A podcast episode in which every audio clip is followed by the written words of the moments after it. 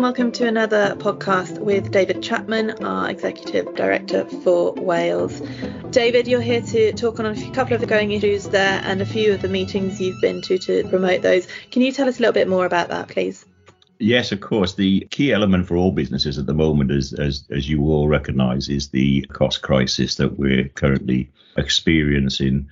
Unfortunately, our efforts to try to get VAT limited to 12.5% weren't adopted by the Chancellor, and that means that with that and business rates coming back in, uh, national insurance contributions, food and drink inflation, and energy uh, inflation through the roof, that every business is really suffering at the moment and trying to struggle to maintain any margins uh, with price sensitivity to the customer. So that's obviously the, the paramount argument that we're making to government is how we can be assisted with that, and not if not directly assisted, how we can be considered for other secondary assistance um, to be able to enable benefits to the businesses to to try to improve the position. Are those the only areas you're currently working on?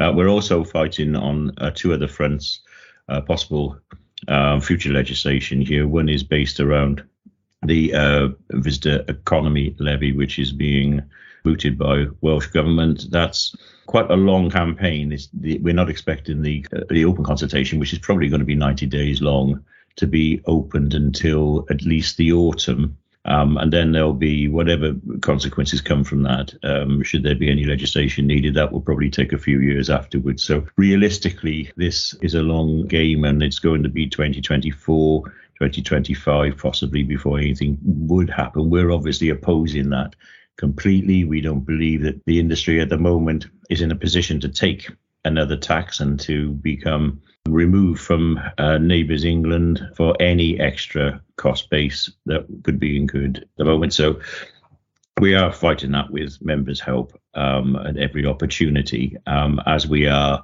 trying to help reduce the numbers on the uh, self catering uh, proposals. And what are they again? You remember that um, the current threshold is 180, or the current suggestion from next April is 182 days a year let.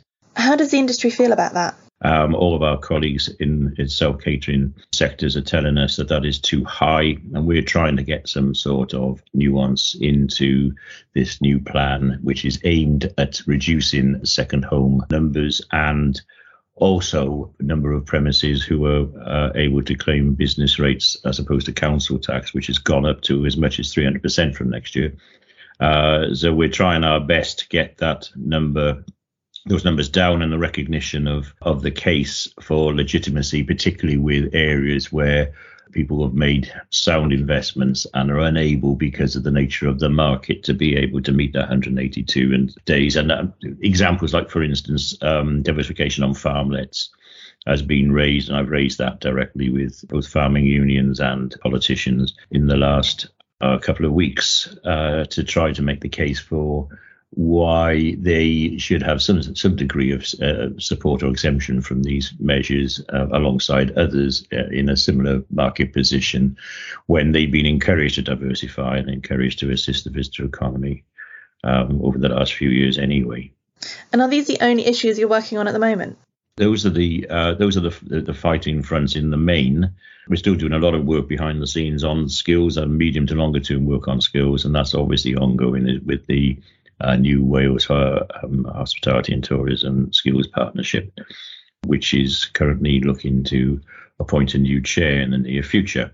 I'm sure members will be reassured to hear that. And just going back to the issue of the second homes and visitor levy proposals, how are you progressing our arguments on those? Um, I took those arguments to a variety of audiences. We had a Wales committee um, between these podcasts. A Wales committee took place in Llandudno, currently hosted by Llandudno Hospitality Association. Really good turnout. It was a hybrid meeting. Around about 30 different individual businesses and organizations that are affiliated attended. Good debates and some really interesting points. And we had a dinner after that, which was uh, well attended, and I'll come back to. And that Wales Committee will probably be the last appearance for Anthony Rosser, our chair, the Lake Vyrnwy Hotel General Manager, but uh, also has been chair of UK Hospitality Cymru for six years. It will be um, as the summer approaches. And his contribution has been absolutely fantastic. I can't pay tribute enough to the support that he's been, and I will come back to that with a mention of the members of the Wales Committee uh, just towards the end of this. Indeed, Anthony has been a huge part of the work and successes we've been able to achieve to date and will be sorely missed. And as you say, those Wales committees are very valuable for us in getting these big issues discussed and our arguments formulated. But how do you get those to the government officials? Apart from the obvious work in terms of dealing with individual um, members of Senedd and um, MPs and through our all party group for hospitality events and major drink businesses. I've been attending different events to make the case for members. Uh, one was at the Conservative Party dinner in Wales. Uh, I saw a lot of politicians and made those arguments there. And uh, that was followed by Welsh Labour Party conference, which I attended for two days and did the same. And then finally, last weekend was the uh, Plaid Cymru conference, and uh, I attended the, the uh, sessions there and, and the dinner. And on every opportunity, try to get across the arguments that members have been making to me on those, particularly on those three issues, but on the wider need for the industry to be recognised as the economic force that it is in Wales, um, and looking for a consistent and enhanced strategy to be able to help the recovery over the next 12 months. That is really interesting to see just how plugged in you are there with those various political parties. Now, you mentioned that Anthony Rosser is stepping down as chair of the Wales Committee, and you said you wanted to go back to that. So, just before we finish, what did you want to say on that?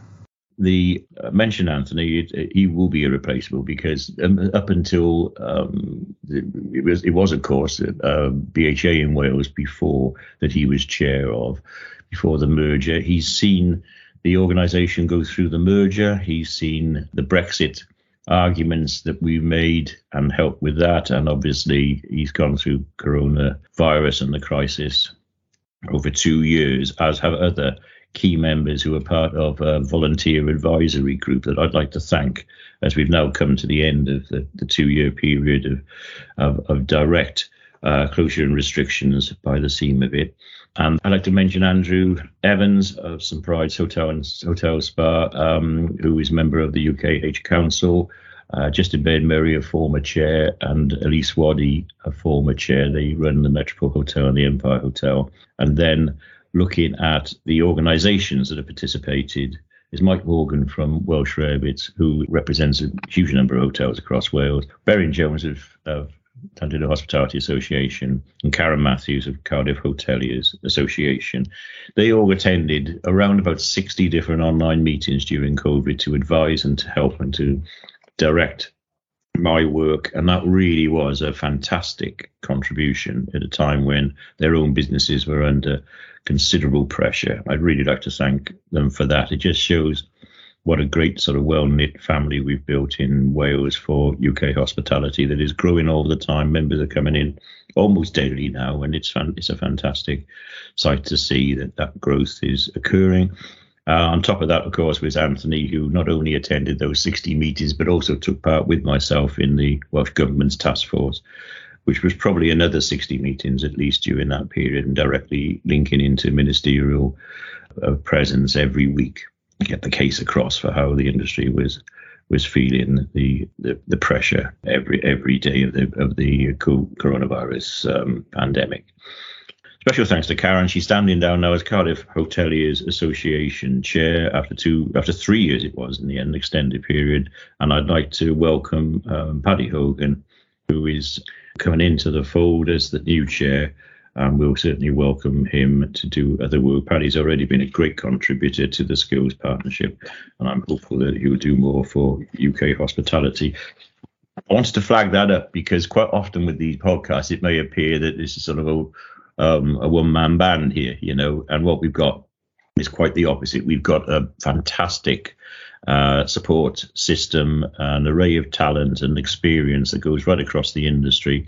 Um, and we'll be looking to build on that as we go into the next phase for industry um, representation, uh, particularly with the recruitment of a new chair and uh, a new an enhanced committee setup. And if anybody would like to participate in that, um, either to volunteer or to move forward for a chair role or to um, be involved in the committee, is always open to all comers who are interested and enthusiastic to join. We'd welcome your experience and knowledge. Um, it's a great group of people. Uh, please do think about that. And if you're not able to dedicate that time, then remember all you've got to do is drop me a line through these the emails and give me a call and get your views across, and I will then represent those either into or both into the Wales Committee, but also directly into the political process, as I have been doing over the last few years on your behalf. Very well said, David. It certainly is important to recognise the support that we get from our members. We are now at the end of our time here on our podcast. Have you covered all you wanted to say today? That's today's roundup, I think. Um, I look forward to speaking again in a few weeks' time when we may know a little bit more about some of the circumstances surrounding some of those policies, and I'll happily report that back. Thank you very much, David. Some really interesting information there on those issues and some very well deserved recognition there for, for our members and really does highlight the importance of having that engagement and working together um, for the good of the industry to, to progress on, on those different areas. So thank you, David, and we will catch up in a couple of weeks' time, as you say, um, to hear a little bit more.